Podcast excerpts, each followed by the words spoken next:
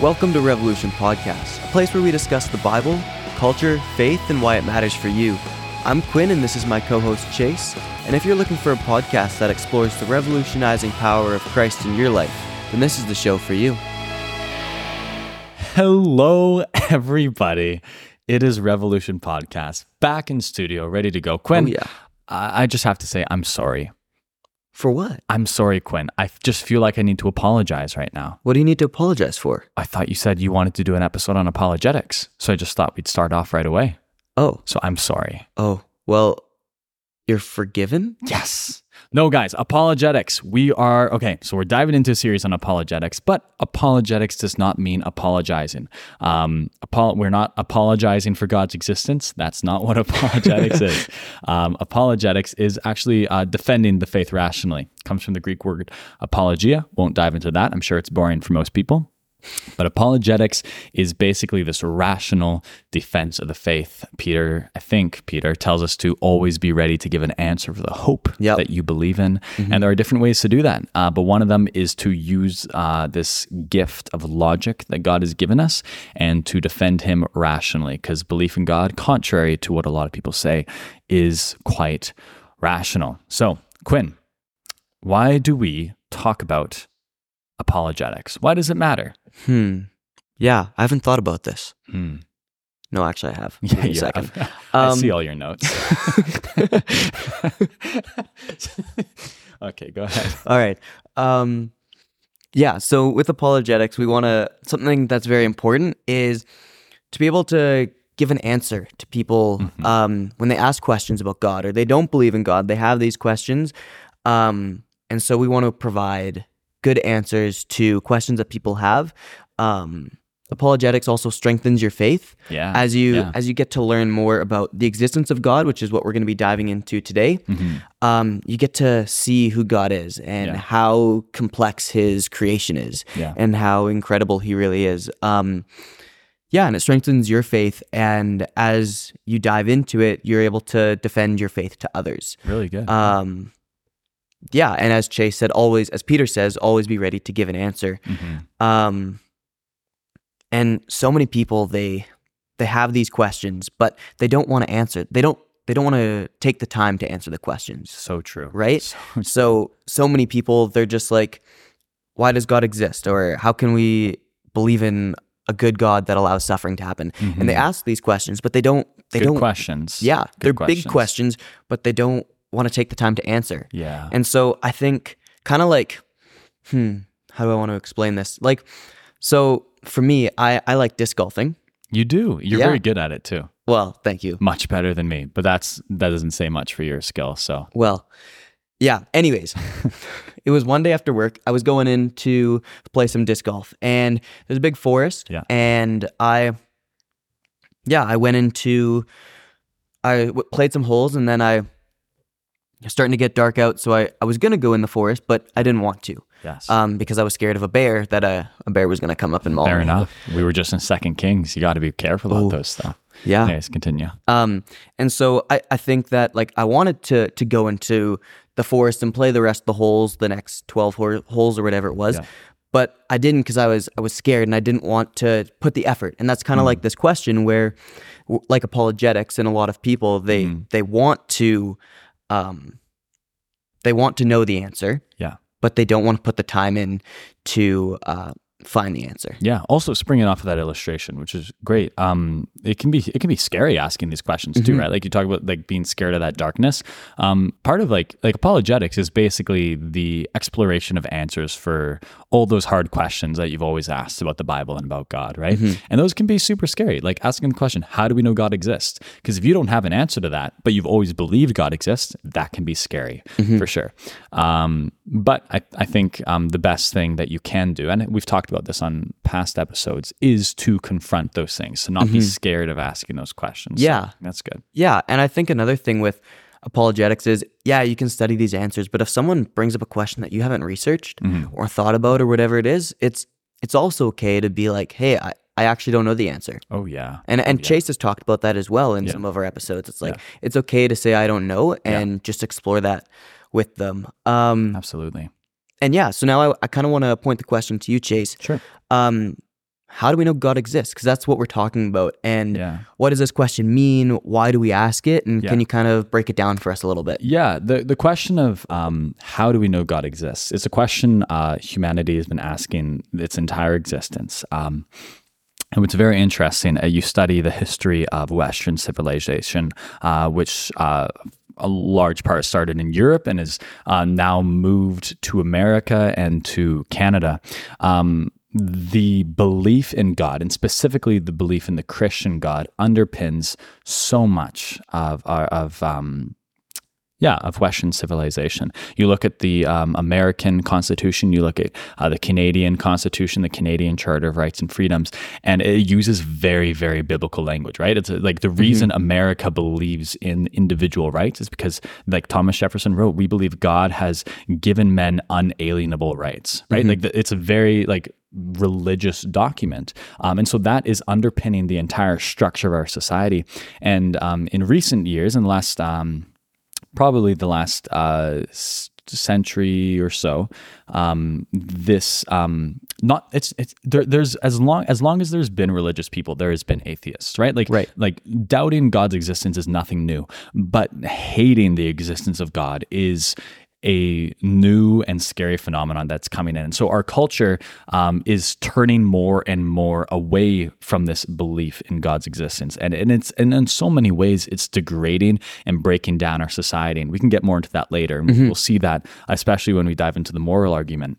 Um, so that's one reason is that um, because uh, a belief in God underpins so much society. It's like um, imagine um, a, a temple, right? It's got these big pillars that's holding the whole thing up. If you pull out those pillars, the whole thing collapses, right? Right. And belief in God is one of the foundations of our society. And so if we pull that out, what's going to happen? That's a scary thought. So, uh, so, and that doesn't mean if God doesn't exist, we should pull out that foundation, but Right. we shouldn't pull it out before asking the question very, very seriously. So Yeah. it's important to ask it. So that's one thing. Another thing uh, I'll just say quickly is that a lot of people think that um, with all the science coming about out about uh, evolution, they think that that describes the state of the world perfectly.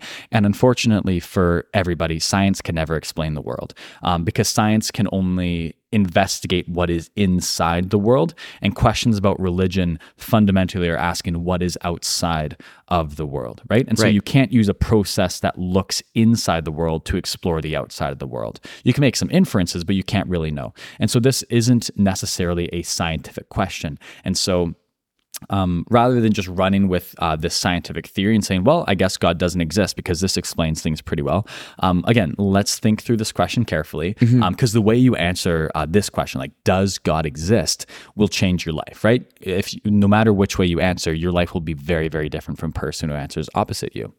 Um, and so, as we go into this episode, um, the reason we want to provide some arguments um, for the existence of God, a- answering this question, how do we know God exists? The reason we want to do that is because we don't want people to just have to assume God exists. We don't want them just to take it off of our word. Um, there's this thing called the burden of proof, and that's lying on us. We're making a claim about the universe that isn't initially obvious just by looking at it, Yep. right? And so we want to provide our evidence. You can imagine like a um, a trial taking place in a courtroom, right? Each side is going to give their evidence, and so this is us providing our evidence. And we're going to have two more episodes in this apologetic series, um, asking um, how could a good, loving God allow suffering, and why should we trust the Bible? And you can imagine those as like the cross examinations of the lawyer from the other side, uh, say the atheistic side, coming in and asking our witnesses questions. Uh, but for now, this is us providing our evidence for the case. And so our goal in this episode is going to be take this question how do we know God exists? And we're going to provide three positive arguments for the existence of God. And one thing to clarify is that when when we say God in a lot of this, we're gonna be we're gonna be working through this. But God um, doesn't necessarily, and this can make some people mad, and I don't know why. It's a bit silly, but say, when we say God, we don't necessarily mean the God of the Bible, right? We don't necessarily mean the Christian God. Do me and Quinn both believe in the Christian God? Absolutely. Um, but if if you're talking with an atheist, um, you don't necessarily take them straight there, right? There is a progression to certain things, um, and even in your own, in, in uh, if you're asking these questions for yourselves, for I know for my journey, it was very much I I don't believe in God. Okay, I believe a God could exist. Okay, I believe a God does exist. Oh, it's probably the God of the Bible. Oh, it is the God of the Bible. But there is that progression. And so, with this quite broad question, how do we know God exists? Because it's a broad question, there are going to be broad answers, right? And so, when we say God, we don't necessarily mean the Christian God, but we mean a divine, supernatural being who is spaceless, timeless, immaterial, all powerful. And by the end, we'll see that it's almost certainly a personal being Yeah. as well. And we just give that being the name God. You could call it um, like like flippity jack for all I care. Wow. But we're all talking about God, right? That's the word we're using. So that's kind of a good frame for the episode. What do you think? Anything you want to add?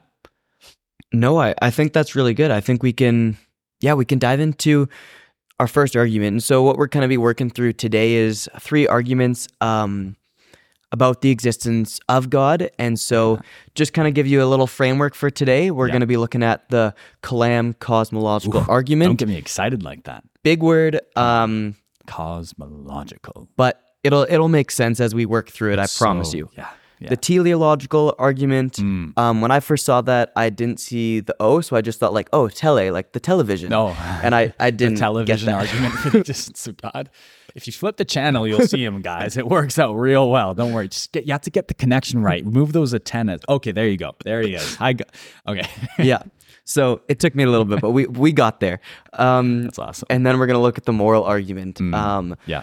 Which is really good. We got C.S. Lewis has some really good stuff to say on that. Um, but yeah, I guess there's kind of be some things that we're going to be working through with Yeah. the cosmological and the teleological argument, and so there's kind of this process of taking a look at the arguments, and so Yeah. Mm. we have something called a syllogism, and I'm going to let Chase explain. I'll that. just I'll try to explain it very very quickly. Uh, a syllogism, basically, um, in the field of logic, you can make statements, right? And if you're being rational, which is what we talked about at the beginning, we're trying to be rational. Um, you have to take certain steps um, and prove. You can't just jump to a conclusion. You have to take steps to get Yeah. there, right? And so a syllogism is this uh, three statement collection basically it's a collection of three statements each one building off of the last to prove a conclusion that you have Right. um, and so a, a very easy example. Um, I'll give you, uh, here, I'll, I'll do it like this. So statement one of this syllogism. Statement one, this isn't the argument. This is just an example. Statement one, um, all things that are able to think exist, right? Anything that is able to think must exist. Okay, that's statement one. Statement two, I can think. right. Three, therefore I exist Got it. right? So that's basically what you're doing is you're proving the conclusion that you exist, right? And that's Yeah. Mm-hmm. very, very, very basic. Um, but one, all things that are able to think exist. Two, I think. Three, therefore I exist. Right. Yeah. And, and so like the first the first two steps are providing evidence so that the third one is just we've provided all the evidence that the third one is true. Yes, it's a necessary step. But that's why usually in a syllogism, the third statement will start with the word therefore. Right? Because of what has come before, this is what is the conclusion. Okay. Right. And so uh, the cosmo the Kalam cosmological argument and the teleological argument are both structured as syllogisms, which makes it very it's it's very easy to organize it that way. So that that makes sense? Yeah. Got our I- minds wrapped around uh, syllogisms. Yeah, I, I think we yeah, it makes a lot more sense now. Awesome. Um yeah, and so kind of the first three we got three points as Chase talked about. And so the first one, Chase, do you want to do you want to break it down? Yeah. Okay. So let's go through the. So this is called the Kalam cosmological argument for the existence of God. Um, so in the syllogism, the first statement is that everything that begins to exist has a cause. Break that down for me. Boom. Everything that begins to exist has a cause. Um, something cannot come from nothing. Um, you could look at a table. A table didn't just appear, right? It has Right. a cause. There's a reason it is there. Um, even the um, when you toss up a stone and it falls, the falling of the stone has a cause. There's a reason it's happening. Um, you, Quinn, have a cause. I have a cause. Um, and what's interesting is that um, because everything that begins to exist has a cause, um, you have a cause, but if your cause also began to exist, then it has a cause, and if that cause began to exist, it has a cause, and so on back. Imagine, uh, imagine with me like a line of dominoes, right? Um, if you see a line of dominoes knocked over, and you look at the very last one, you wouldn't say, "Well, that just happened," right? You know that the domino before it knocked it over and the domino before it knocked it over and so on across the whole chain right so life essentially um, is a big um, chain of events that'll happen and everything has a cause and then causes something else as well does that make sense Okay. anybody, like if you think about it for two seconds, um, you know that stuff doesn't just come from nothing. Everything is caused by something else. So that's the first premise in this argument. We got that? I, I understand. All right. So, first one, everything that begins to exist has a cause. Okay. Step two, the universe began to exist. Okay. All right. So, the universe began to exist. Um, if you believe in the Bible, uh, read Genesis 1, verse 1, very first verse, and you're good. God created the heavens and the earth. Created means they were not there before. Okay, the universe began to exist. Um, if you're not so keen to believe what the Bible says, and that's all right, um, extra biblically, this is actually quite interesting. Um, the entire scientific community um, is in agreement that the universe is not eternal, right? And if it's not eternal, it has a starting point. Um, and the reason for that is because um, thanks to Galileo and some other people, we've discovered that the universe is expanding, right? Like the universe is always um, getting bigger. Right. And so um, the universe, so this is a quote from the National Academy of Sciences. Uh, they say that the universe came into being from a single, unimaginably hot and dense point, and it didn't occur in an already existing space. Right. right. So you don't have to be a religious person to think that the universe began to exist. Um, we know that like space, and not not in the sense of like the, the black cloud overhanging Earth, but in the sense of like actual like the dimension of space, the dimension of time. Those things are not eternal. They must have had a starting point because if the universe, uh, I'll break it down quickly. If the universe is expanding, it must have one point been at this very, very small point, right? And so we can actually date that fairly well. And so everybody believes that the universe at one point did not exist, but then somehow, um, it did burst into being, right? Right. And that's why you you get the idea of the Big Bang because everybody imagines it as this explosion. Um, so, but anyways, the point is the universe began to exist, religious or not. Everybody believes that the universe did begin to exist. Um, we got that? Okay. Yeah, I think that's pretty straightforward. Sweet. All right. So let's review. Uh, one, everything that begins to exist has a cause um, because something cannot come from nothing. Okay. Second, the universe began to exist. And this is step three. Therefore, the universe has a cause. So that follows necessarily from the first two. If the first two statements are true, the third one must be. And Okay. if so, and I'll say quickly the universe in the sense of all time, space, and matter, right? So everything, not just our galaxy, but all possible galaxies. The universe um, has a cause. And if the universe, which is the universe is time and space and matter, that means that whatever caused the universe must be spaceless, must be timeless, and must be immaterial. It has to be out of those three because those Yes, were because those three things are within the universe themselves. Right. Right. And so something within the universe couldn't have created it, right? Because Okay. the universe didn't exist yet. Yeah. Yeah. Okay. Um. So the universe be, uh, begins to exist. Yeah. Has a cause. Yeah. Um. Which then the So universe we, would call that cause God, right? That's the name we Yeah. give it. Yeah. cause of God, and He created it at a certain point in time. Yes. Yeah. The universe isn't eternal. Therefore, it has a cause which we believe to be God. Yes. Oh, No. So uh, no. Uh, uh, basically, so let's walk through this again. Everything that begins to exist has a cause. The universe began to exist. Therefore, the universe has a cause. And so, yes, you. So yes, you and I would believe that cause is the God of the Bible. Right. You do not have to believe in the Bible to agree Yes. with this statement, Okay. though, right? Yeah, yeah. You, you can. Th- this isn't proving the God of the Bible. This is just proving that there is a timeless, spaceless, immaterial thing being out there beyond the universe that created it. Got it. Um, And again, that that doesn't prove the God of any particular religion, but it does at least get us off of atheism and say, okay, there there must be something. Does that make sense? Yep. Yeah. Yeah. Yeah. I like that. Yeah. Um. push back to that argument, though. Yeah. I think there's. I mean, everybody always has things to say against an argument. Mhm. Totally. Um. That can just be part of our skepticism. Yeah. Um. And so, yeah, I guess some of the things that we looked at this week was, wouldn't God need a cause? Mm. Um. And, and you kind of already explained this. Um. But yeah, why don't why don't you jump into that? Yeah, sure. So so often people when you explain this argument to them, they'll say, "Well, if everything that if everything has to have a cause, wouldn't God need a cause too?" Um, and that sounds almost right, and that unfortunately stumps a lot of people. But if you look back at our first statement, we say that everything that begins to exist has a cause. Has a cause. Sorry, and so people ask, wouldn't God need a need a cause? No, because God did not begin to exist. Um, and again, that goes back to the principle that the universe includes time, space, and matter. And so this thing that which we're calling God must be timeless, spaceless, and immaterial. And logic necessitates that it must be eternal and uncreated.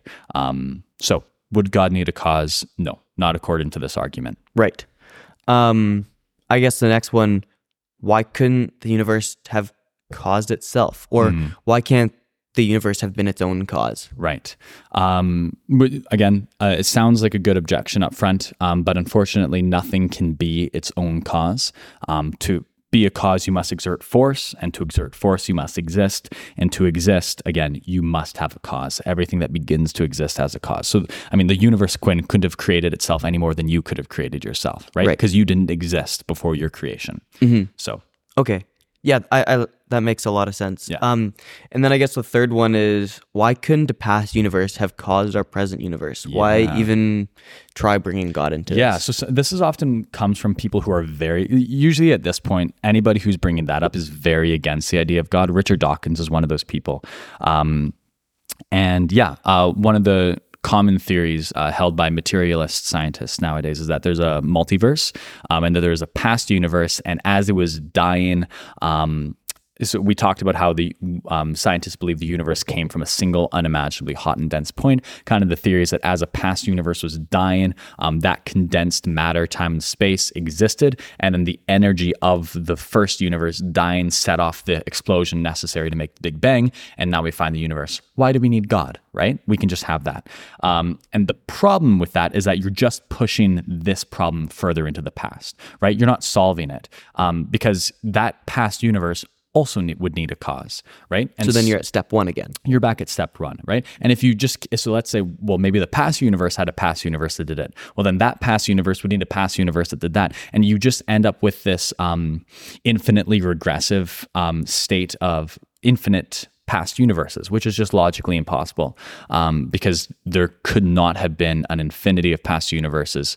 Um, because we've already necessitated that a universe, in the sense of it being spaceless, uh, sorry, having space, time, and matter within it, anything that is made up within the dimensions of space, time, and matter must have begun to exist. And so people might say, well, God is infinitely regressive as well, because you're saying he's eternal. And I say, yes, but only because he is spaceless, timeless, and immaterial. Right? Right. A universe is necessarily made up of space, time, and matter, and so it must have a cause. But this thing we're calling God, because it is spaceless, timeless, and immaterial, would not need a cause. And so, yes, God is eternal, but we can't say universes are eternal because those are two different dimensions that we're playing with. Um, does that make sense? Yeah, I think I got it. Nice. Um, yeah, I think I think we covered that. Um, Yeah, so just to recap that one quickly, the syllogism very simple. Everything that begins to exist has a cause. Two, the universe began to exist. Three, therefore the universe has a cause. And if anybody comes up with those three objections, you can just yeah, the I I like maybe they'll have a like more questions beyond that, but just you know, stay on your toes, uh, use your minds, and again, like we said, it's okay to say, "Oh, I don't know," um, but I'll get back to you. So yeah, yeah, totally. I, I really like that, and I think we're gonna we're gonna move on to our, our next argument, which Nice. we're calling the teleological argument. well, we're not calling it that. right? Obviously not. Sorry, it's called the teleological argument, and we're explaining. we would never come up with a name like that. no, I would come up with teleological. Yeah. Like no no the O. television argument. No, so teleological. Let, us just quickly explain. Tele t- comes from the Greek word uh, teleos, which means uh, the end of things, uh, and not as in like the finality, but is in um, like uh, a purpose. Right? End is in the in the sense of things having a purpose.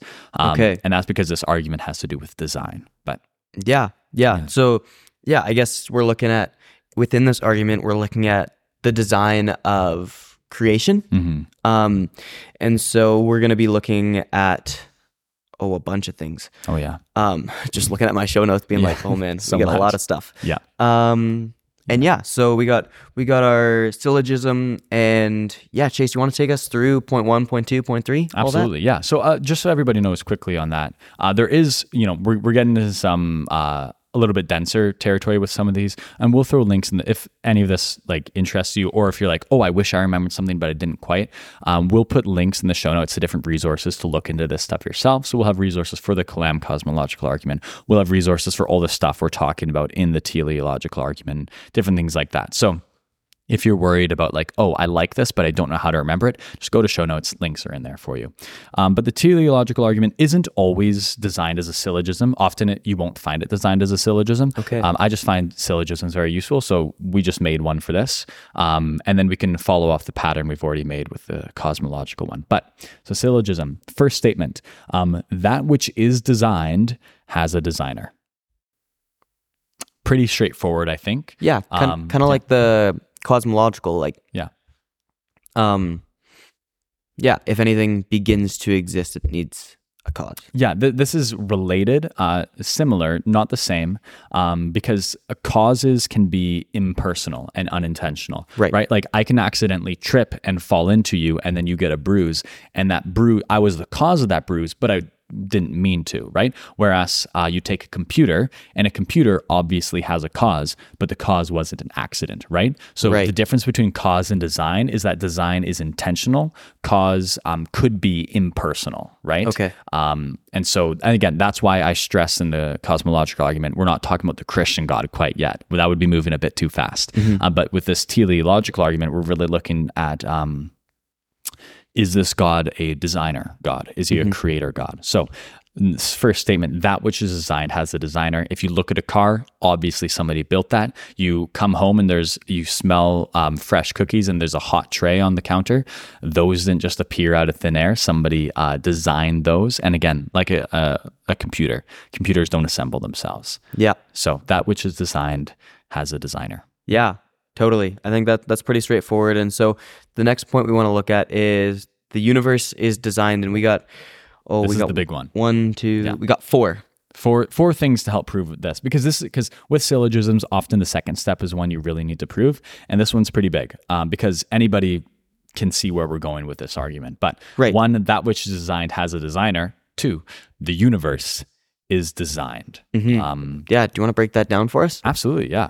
Um, so Richard Dawkins, uh, if you don't know who he is, Richard Dawkins is a prominent uh, atheist. Um, he's he's actually quite a brilliant scientist. He's done a lot of good work uh, in the areas of biology, um, but he he's much more uh, popularly known for his uh, polemics against Christianity specifically. And so, a point he'll often make uh, against the teleological argument is that. Um, not everything that appears to be designed is designed, right? And he'll point to certain things in nature that prove this. And he's quite right. Um, you look at diamonds and snowflakes, for example. Um, not each diamond um, necessarily is um, handcrafted, right? Right. Like the, you can pull raw diamonds out of the earth that look like they should be on display in a museum. And that's just because natural processes um, cause them to look designed by the diamonds are formed into precise geometric shapes and they're absolutely beautiful. Same thing is true of snowflakes. Um, so I, I will absolutely acknowledge with Richard Dawkins that beautiful things um, in nature come into being um, apart from specific intentional intellectual design, right? Um, however, that does not include everything. Just because some things appear to be designed but aren't doesn't mean that everything that appears to be designed isn't designed. Some things that appear to be designed are designed, um, and so that's kind of what we're looking at um, with these four things. And so the the most obvious example of this is DNA, which Richard Dawkins should know um, as a biologist. And it's so funny. Uh, I was reading his book Outgrowing God not long ago, and he uh, he he himself describes DNA as functioning almost exactly like a computer code. That's how complicated DNA is, right? Like human minds striving to create computer code. If you've tried to learn like how computer code actually works, it is complicated um, and long, intricate computer code um, that runs long, complicated programs, which is what a living uh, being is. Is basically a computer program. Yeah. Um, that's so difficult to write, and you need to spend your whole life learning how to do that. Um, and DNA functions essentially the same way, and we're much more complicated than any computer code people have made. Totally. Um, and yet, nobody would think a computer code wrote itself, right? Yeah. Com- like computer codes um, hold information within them, right? DNA is the same way. It holds information inside of it, and Mm-hmm. information can only come from an intelligent mind, right? Information doesn't just appear. Information must be given and interpreted by intelligent beings. And so um, the the the living species interprets the DNA. The DNA interprets itself, but it could not have written itself as well. So DNA is a huge um, thing that points to the fact that the universe must have a designer um, because just as computer code needs a writer dna must have an author as well Um, Sweet. yeah that's one That's one. All Um, right, let's move along. yeah do you, want, do you want me to do the other ones too or Mm, yeah, I think you can. yeah okay. I, I, at least irreducible complexity irreducible complexity is one of my favorite phrases um, I'll give you a quick quote. A system that is irreducibly complex is one in which precise components work jointly to perform the basic function of the system. So that means that if any part of that system were to be absent or removed, the system would cease to function. Um, therefore, any step to simplify an irreducibly complex system would result in a simply non functional system. The reason that is important is because the theory of natural selection in evolutionary biology is that um, evolutionists agree that complicated things don't just appear out of nowhere, but they do think complicated things can come from slightly less complicated things. And those slightly less complicated things can come from even slightly less complicated things. And basically, if you give um, the universe 13 billion years, you can start with something super simple and then it increasingly becomes more complex until we have the systems we arrive at today. Irreducible complexity says no. If you make certain systems a like a smidgen less complicated, then they will not work, right? And so you can't have just assembled simple pieces one by one into a complex system. The entire system needed to appear immediately, or else it wouldn't function, right? So that's just a stab at the heart of uh, a lot of evolutionary biology. Um, you can see this, um, in, and this is I I, I don't blame. Um, uh, Charles Darwin um, for this because I don't think he even I don't think they even knew cells existed back then. But cells, which um, anybody who studied biology, a cell is the most basic unit of life. Um, Cells are irreducibly complex, right? We're all made up of cells, but like a sing- there are single cell organisms that are they're little tiny creatures, and that's life, right? That's the most basic unit of life. But even that, the most basic unit of life that we know is irreducibly complex. A cell, you take away any part of a cell and it would not function. Right. And and what's really interesting about cells is that even those the things that make up cells, which are called organelles, those things that make up this irreducibly complex cell, those things are irreducibly complex systems too. Right. And so it just keeps getting more and more ironic um, for uh, a lot of biologists trying to say that the universe wasn't designed because you have these irreducibly complex systems at the most basic level of life, let alone like animals, plants, humans, right? Like we're made up of irreducibly complex systems. But just to bring it down to the most basic level of life, even that is irreducibly complex. And so irreducible complexity is a big, big problem for trying to say the universe just happened. Right. It wasn't designed. Yeah. And so, kind of to reiterate that, it's kind of saying that like irreducibly complex things means that if if like you had one thing and it grew a little bit bigger and it uh, evolutionized in a sense, Yeah. if it did that because things are irreducibly complex, meaning that uh if they changed over time, they wouldn't work because it would have a different function. Uh, close it, in the opposite direction, right? If they got simpler, so we're imagining back into the past, Oh, right. So, um, a uh, like a complex system couldn't. Um, so, uh, you can take the the, um, example of a cell, right? And it's, let's say a cell has five different parts, right? And it needs all five parts to function. Um, evolutionary biology would say um, a cell slowly came together by having one part, then two parts, then three parts, then four parts, and five parts. But you need all five parts for it to function. So it couldn't have been one at a time. Does that make sense? Yeah, yeah, yeah. Yeah. Yeah, I think that's really good. Yeah. Um I think we can kind of look at the next the fine tuning of the universe. Hmm. Yeah, we can move that real quick. Uh, Fine tuning of the universe basically is just the idea that the universe is, des- it, it- at least it appears designed um, exactly to sustain life. Um, and so we see this in three things, uh, three different uh, forces that help control the universe. So one is the gravitational constant, um, which is the force of gravity in the universe. Um, if the gravitational constant was any weaker, planets and stars couldn't form, and if it was any stronger, stars would burn up too quickly for life to exist. Um, Third one is the electromagnetic force constant. Uh, this is the force that holds atoms together. We're all made up of atoms, right? Um, and if this force were any stronger or weaker, uh, the chemical bonds that make up the universe would not um, function, right? They'd be unstable. They'd, we'd have unstable chemical bonds everywhere. Um, third one, the cosmological constant, um, which essentially um, control. We talked about how the universe is expanding. The cosmological constant is this balance um, that controls how quickly the universe expands. Um, if the um, cosmological constant was any more powerful, um, the universe would just fly apart.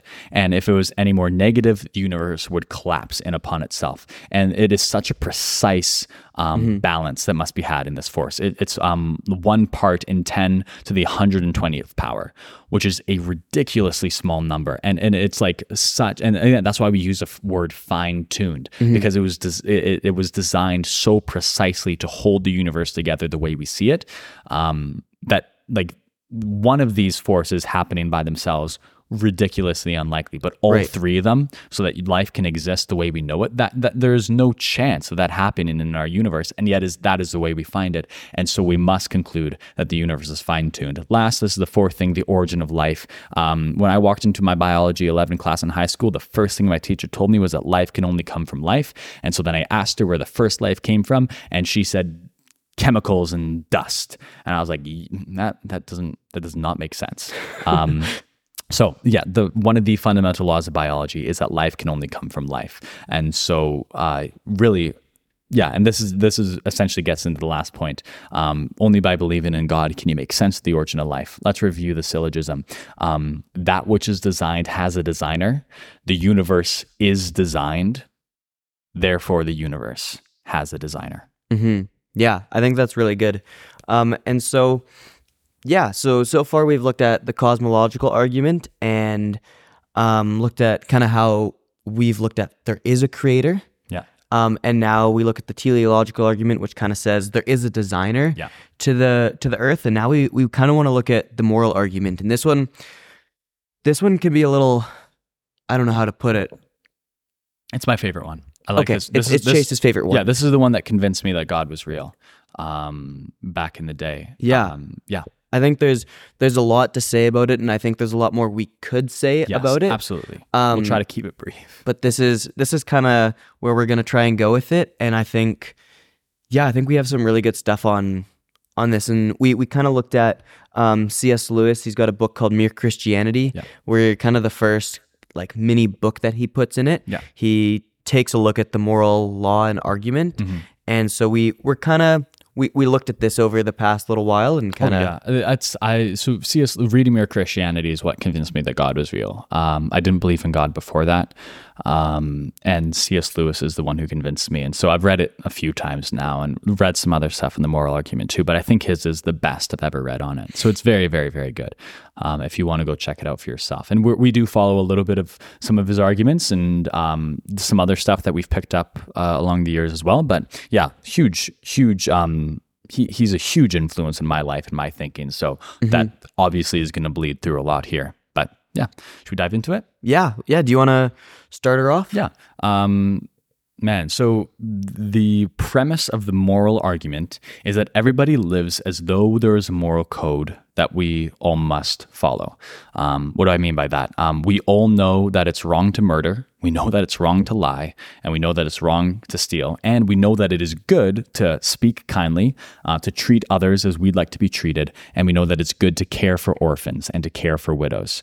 Um, that's the first premise that um, not you might not conceptualize it in the way of a moral code, but when I say those things like murder is wrong and it's good to be nice to people, we can all agree on that. Um, yeah. The second piece there is that um, though there is this moral code that we're all kind of aware of, um, we do not always follow it or act that way, and in fact, we often do not. Mm-hmm. Did you want to break in there? No. No. Okay. Awesome. um, so, so, and what's interesting about these two facts, and you know, people can push back because C.S. Lewis spends a bit of time like um, really proving that um, everybody lives as though according to a moral code. I, I, think that's the simplest way we can put it, though. Um, but what's interesting about this is that um, we find that there is a way we do act, which is often against this mm-hmm. moral code. We do things we know are wrong. Um, but beyond that, beyond just the facts of what we do, this is what I do day to day. But beyond what we just do, we find there is a way that we ought to act right? There's what there's uh, the way we do act and there's a way that we ought to act. And so in that there is something more than just us. There is something more than just the facts something more about us beyond mere matter and fact. There is a real force power, Lewis calls it a moral law acting mm-hmm. upon us, calling us to act not as we do. It says, don't act the way you do, act as you ought to. Don't act just um, the way things are, act in the way things should be. So we find very, very quickly that there is something beyond just ourselves that is mm-hmm. putting this pressure onto us. Um, but there's an objection that can break in here at this point in the argument. I don't know if you want to articulate that for us. Yeah. Um, so something that we've kind of looked at is that we an objection, I guess Chase said, mm-hmm. is that people a lot of people think that we have different moral systems. Yes. Um, therefore, there is no universal moral law, mm-hmm. and this is kind of interesting because, um, like not everybody agrees on every exact moral choice. Yes, right. Absolutely. Um, but everybody will still agree that something like war is bad. The Nazis yeah. were evil. The Nazis, the Nazis were evil people. Let's start there. That's a, that's a good place to agree. yeah, um, and um, but I think can I jump in? Yeah, what, yeah, what's, totally. What's I lost what, my thought. No, you're good. What, what's important with the Nazi, with us saying the Nazis are evil, is that it's they're not just evil because we think so. Right. The Nazis were evil because they should have known they were evil. Right. There is an actual standard that everybody knows they should be measured mm-hmm. by. If we just say, well, you know, we think these people are doing wrong, but they think they're doing good, so we can all think whatever, then the Nazis were fine because the Hitler thought he was doing the right thing. So you can't say he was wrong.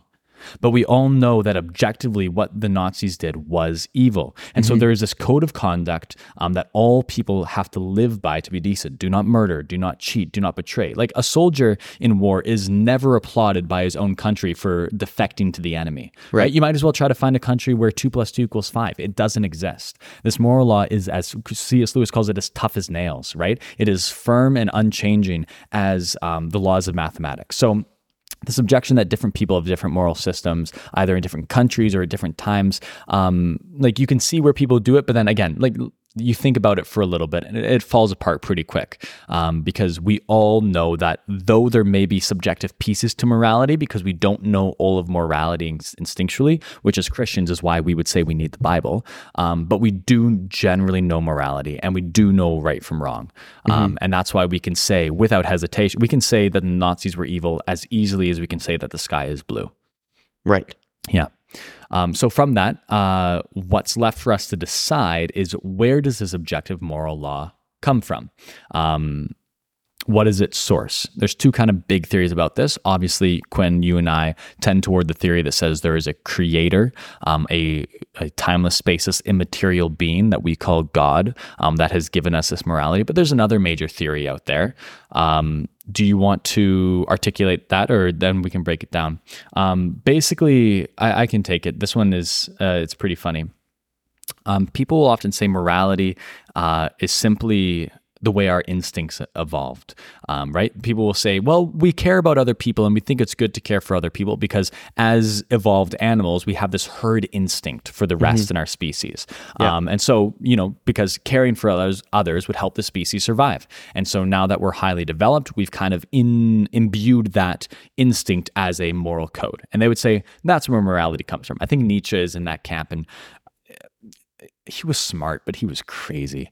Um, so that's the theory. And again, it can sound good, um, but uh, we would just ask, think about it, because uh, there, there, are some problems with this theory. Um, one of them, C.S. Lewis uses this example in his book. Uh, let's say you see a drowning man. Um, you might feel two instincts right away. One, instinct by which you wish to save him, which you could call this herd instinct, mm-hmm. and another instinct by which by which you wish to run the other way because mm-hmm. you don't want to drown, and that's the instinct for self-preservation. Yeah. But there is a third thing at play in this scenario. and it is dampening the one instinct and pushing you towards the other, right? Okay. So um, yeah. so it's what you're saying is it's kind of like like the in, you know in TV shows how you got the angel and the devil on your shoulder Yeah. kind of stuff. Yeah. And it's those in a sense those two forces, Uh, But- a little bit, yeah. but the whichever one is louder. No, so that this is this is this is what I was going to break in. You could think that it is which one like gets the better of you, which one is louder, but that's not it.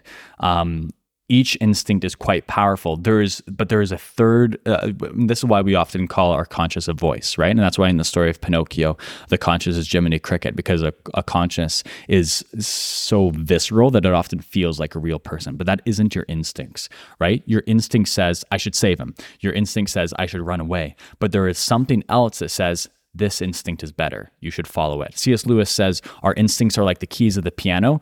Um, the moral law is the sheet music, right? Um, the moral, the, the sheet music cannot itself be a key, and the keys cannot be sheet music. Um, But this law does tell us which keys to play. Right. Yeah. Okay. Yeah. Um, so that's one problem with it. Uh, another problem. So the first problem is that uh, we see right away that the moral law, which is not an instinct, which is a huge problem in this theory. Another thing is that the primary instinct that we observe in nature is preservation of the self, not the species. Yes, animals have instincts to preserve their species, but primarily they want to survive in and of themselves. Um, and and we see like animals have like horrifying instincts very immoral instincts which they follow. Animals kill each other. Um, if our morality were derived from animalistic instincts like like i mean anybody who knows how animals reproduce know that it isn't consensual right? That's the way animals will do it. Um, and so because and the reason they do that is because they do have this um, instinct to preserve themselves further into the future. And there is that uh, element of the preservation of the species as well. But we that is we call that immoral when humans um, act in that way right? That is immoral evil behavior. Um, but that is also a very animalistic instinct. And so morality cannot be just our instincts because and this is the third problem we often praise people who control their instincts right? We find it virtuous when people are able to suppress certain part of themselves to practice temperance. It is a good thing to control your animalistic instinct for anger to attack other people to be greedy and jealous we think it is good to repress those instincts um, and so our instincts can't be the basis of our morality.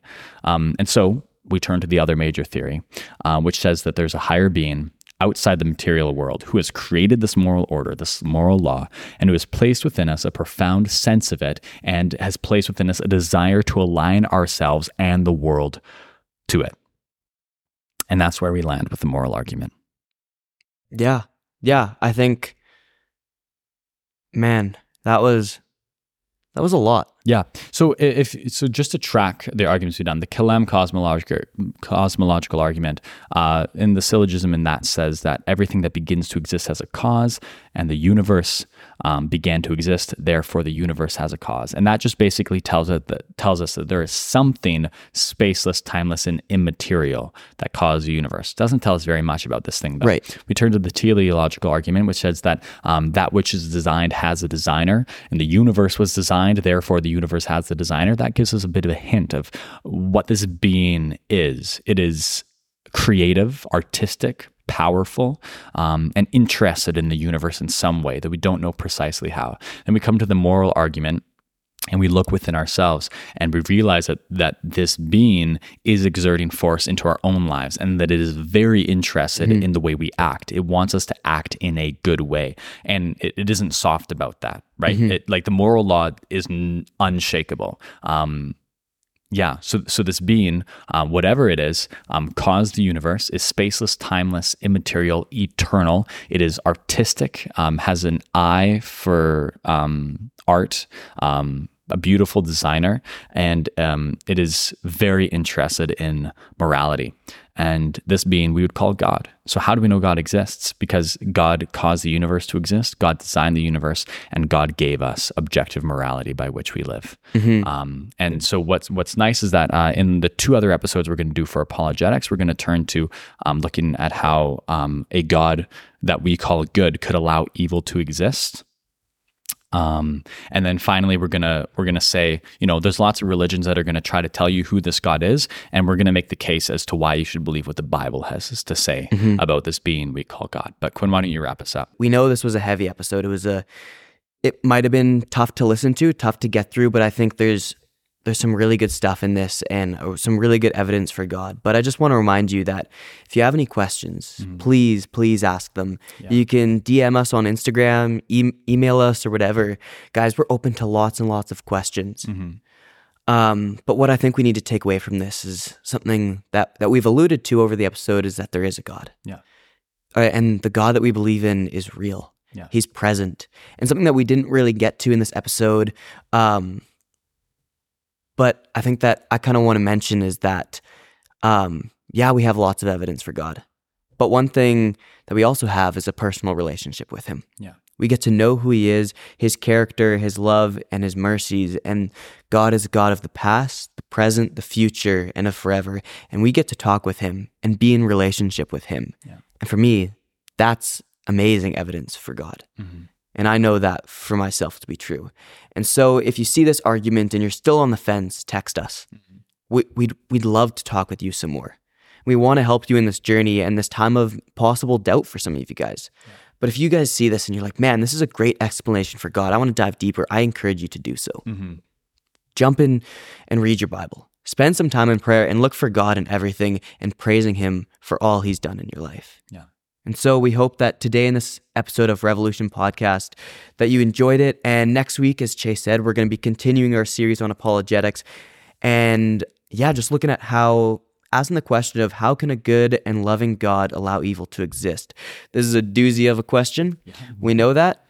Um, and we know that there's so much to unpack here. And we, we want to show you that God is a God of love yeah. and of mercy yeah. and of kindness and that He has a plan for everything. Chase, do you want to add anything? No, I think that's good, man. Um, like if, if you know somebody who's struggling or somebody who you think would find this episode helpful, just send it to them. Um, and if they don't like it, that's cool too. But yeah, we love questions, love to engage. If you have pushback, um, further questions, holes you found in this argument, uh, we'd love to hear it and just dialogue with you guys. So, um, yeah, wherever you are, like and leave a review. Um, get the word out, and yeah, we'll see you guys next week. Sounds good. All right, sweet.